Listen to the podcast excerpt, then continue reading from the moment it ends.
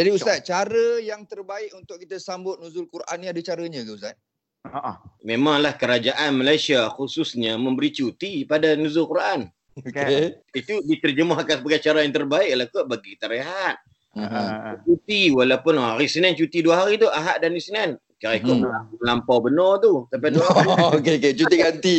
Ha, okey. Cuti ganti semua. Sepatutnya bagaimana kita nak menterjemahkan cuti tersebut ataupun Nuzul Quran tersebut, melainkan kita mulakan hari itu, maybe kita katakan uh, one hour for Quran atau yang tak pernah dia baca Quran, so kena peruntukkan masa dia untuk baca Quran. Bagilah. Hmm. InsyaAllah tak ada masalah.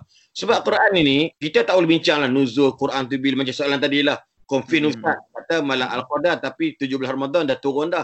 Benda hmm. kita tak perlu ambil benda tu jadi isu yang besar. Soalan ialah kena buat tiga perkara dalam kehidupan kita yang mana namanya, kita buat tiga T lah. Yang pertama, tadabur. Tadabur. Kalau kita nak menterjemahkan Nuzul Quran ni ialah tadabur. Tadabur ini bermaksud baca dan teliti. Itu T yang pertama. So, kita bacalah, cari Quran yang ada terjemahan, kita baca, kemudian kita teliti apa maksud dia, contoh dia.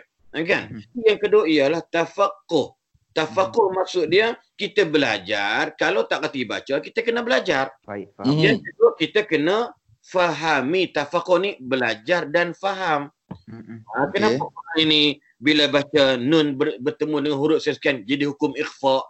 Nun jadi dengan bertemu jadi idgham dan sebagainya. Kenapa? Berarti hmm. kita kena ada tafaqquh, yakni kita belajar dan kita faham. T yang ketiga, ta'amul, yakni kita mengamalkan dan menghayati Al-Quran itu. Itulah yang boleh dan kita perlu sambut Nuzul Quran dengan cara tiga T tadi ni, iaitu hmm. tadabur, tafaqquh, ta'amul. Itu moga-moga insya-Allah biar ada manfaat. Bukan cuti kerana nak tidur sepanjang masa, tapi biarlah ada bermanfaat diri kita ni kerana Amawi dan anak je, para pendengar sekalian, iaitu kata Nabi sallallahu alaihi wasallam, bacalah Quran.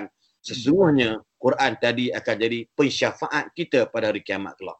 Allah. Allahumma amin. Baik. Insya-Allah. Terbaiklah Ustaz. Memang jelas semua hari ni sembang Ustaz, terima kasih Ustaz. Banyak Ustaz.